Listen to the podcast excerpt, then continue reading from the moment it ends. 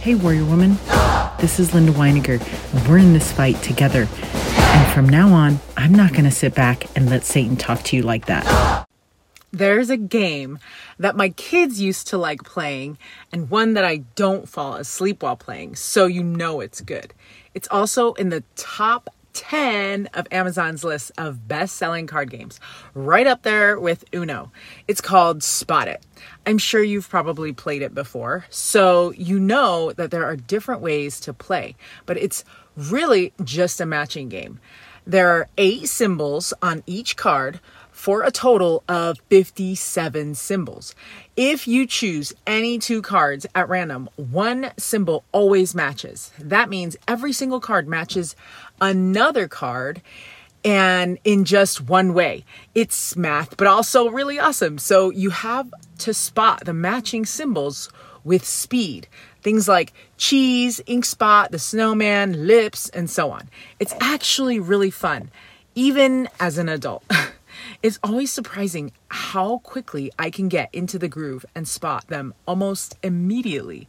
I'm slow at first, but by the like fifth or seventh time, um, I'm finding myself needing to spot my kids' cards too, just to delay so that my kiddos have time to spot their own because my pride isn't really damaged if I allow my littles to beat me at games sometimes, right? So, anyway, I was thinking about this game and how we can also apply it to the adversary's tactics.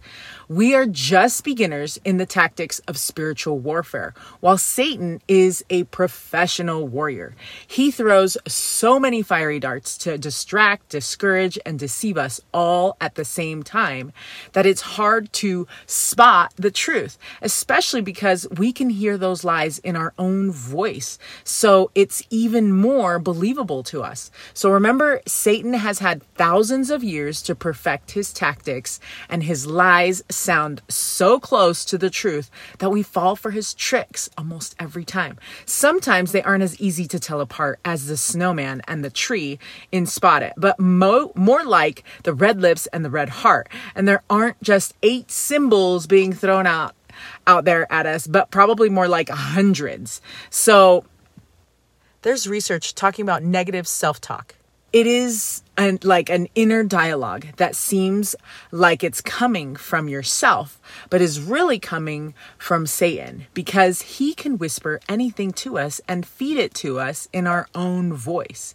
He says things that may be limiting your thoughts to believe in yourself or your own abilities and to reach your full potential. It's bad because once you internalize it and say it to yourself, that actually diminishes your ability to make positive changes in your life or your confidence in yourself to do so. So, negative self talk can not only be stressful, but it can really stunt our progress.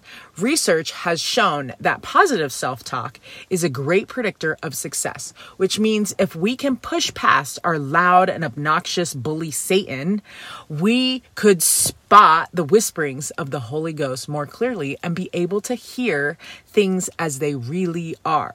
But we can't spot it if we don't recognize the words from the Holy Ghost. So, how can we recognize those words? Well, we recite them, we practice them, we post them up we say them to each other so that when that happens, we know what to respond.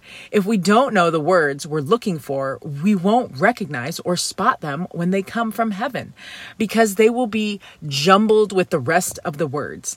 That's why it's so important for us to practice positive affirmations, positive visualizations, positive reinforcement, strengthening scriptures, uh, basically the words which Christ would say to us so that when they come to us, because they do, even in the midst of all the lies, we will have the practice that we need to spot them so quickly, it will fortify us when we need them the most.